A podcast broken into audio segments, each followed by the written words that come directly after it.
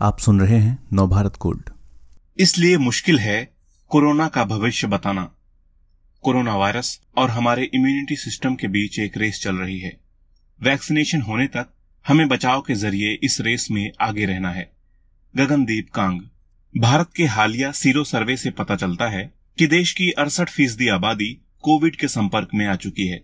दूसरी लहर के पहले हुए सर्वे के जो आंकड़े आए थे, उससे बहुत ज़्यादा है ये संख्या। उस सर्वे से जानकारी मिली थी कि कुल शहरी इलाकों में आधी आबादी, जबकि ग्रामीण इलाकों में जनसंख्या का पांचवा हिस्सा वायरस के संपर्क में आ चुका है। नया सर्वे इस बात का भी संकेत है कि दूसरी लहर कितनी भयावह थी। लेकिन ज़रूरी नहीं कि तीसरी लहर की आशंका के बीच सर्वे की खबर अच्छी ही हो। हाँ ये ज़रूर है कि एक बड़ी आबादी वायरस के हमले को झेल चुकी है।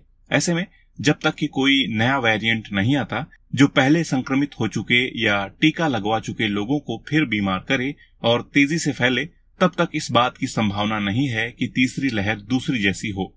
लेकिन फिर भी चिंता की बात तो है। एक तिहाई लोगों को अब भी संक्रमण नहीं हुआ या उन्हें टीका नहीं लगा है। यह आबादी बहुत बड़ी है। हमारे देश में अब भी ऐसी परिस्थितियाँ बन सकती हैं जिससे नए वेरिएंट्स उभरें। आशंका जताई जा रही है कि भारत में अगस्त से दिसंबर के बीच तीसरी लहर आ सकती है। इसकी भविष्यवाणी करने वाले वैज्ञानिकों और प्रमुख डॉक्टर बहुत ही आत्मविश्वास से बोल रहे हैं। पिछली दो लहरों को देखते हुए भविष्य के लिए रास्ता सुझाना एक आकर्षक काम है। हालाँकि ये याद रखना चाहिए कि संक्रामक रोगों पर काम करना एक अलग ही फ़ील्ड है। बिल्कुल विशेष। ऐसे लोगों को वायरस, उससे प्रभावित लोगों और जगह के डेटा का बारीकी से विश्लेषण करना होता है। केवल वही लोग महामारी के विभिन्न पहलुओं और उसे रोकने के उपायों के बारे में बता सकते हैं। भारत में कई तथाकथित मॉडल सीमित उपलब्ध आंकड़ों पर निर्भर हैं। उनमें जिन डेटा का इस्तेमाल किया जाता है, वो रियल टाइम होता है। ये उस तरह के स्पेशल मॉडल नहीं है, जिन्हें और अधिक जानकारी चाहिए होती है। दरअसल, यहाँ जो अधिकतर मॉडल हैं, उन्हें या तो जानकारी उपलब्ध ही नहीं है, या जो जानकारी है, वो केवल सरकार और कुछ चुनिंदा लोगों तक है। कोविड 19 के बारे में हमने बहुत कुछ जान लिया है। फिर भी बहुत सी चीज़ें अज्ञात हैं, जिससे हम कह सकें कि नए मामले कैसे, कब और कितना बढ़ेंगे। नए केसों में उछाल कैसे आता है?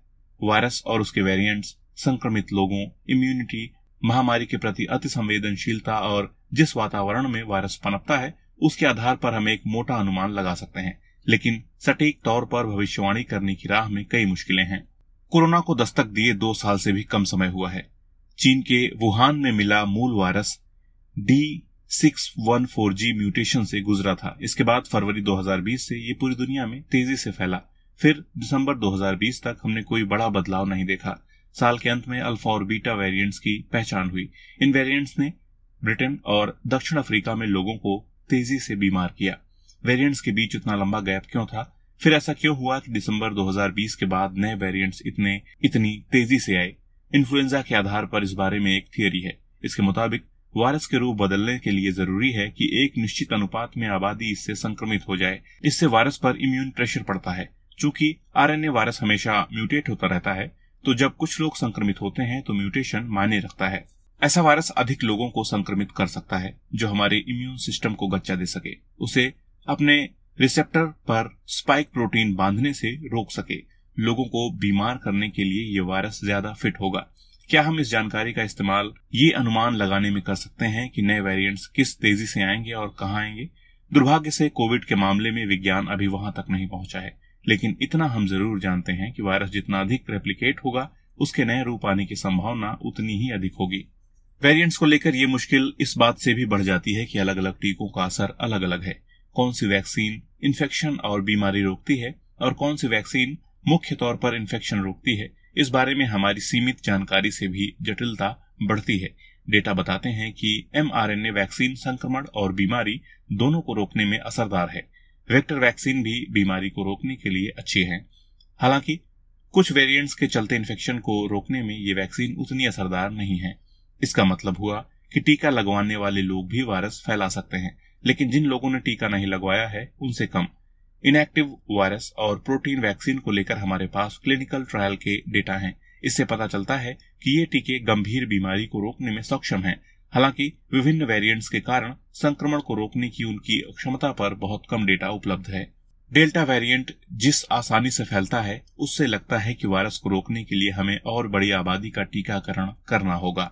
चूँकि अभी वैक्सीनेशन जारी है, इसलिए टीकों से बेहतर परिणाम कैसे हासिल कर सकते हैं, इसके लिए नज़र रखनी ज़रूरी है। सभी देश जितनी तेज़ी से हो सके, उतनी तेज़ी से वैक्सीनेशन कर रहे हैं। हालाँकि, मध्यम और कम आय वाले देशों को सप्लाई की कमी का सामना करना पड़ रहा है। वहीं भारत में प्रतिदिन करीब 40 लाख लोगों को वैक्सीन लग रही है। लेकिन 21 जून को हमने दिखा दिया कि हम में इससे दोगुने लोगों को टीकाकरण की क्षमता है। अभी केवल एक चौथाई भारतीयों को ही वैक्सीन की एक या दो डोज लगी है।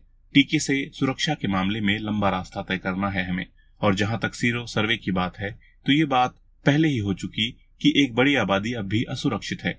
इसका मतलब हुआ कि बंदिशों को क्यों और कब तक जारी रखना है, ये महत्वपूर्ण हो जाता है। लोगों के स्वास्थ्य के नज़रिए से देखें तो ये वायरस और इम्यून सिस्टम के बीच एक रेस है।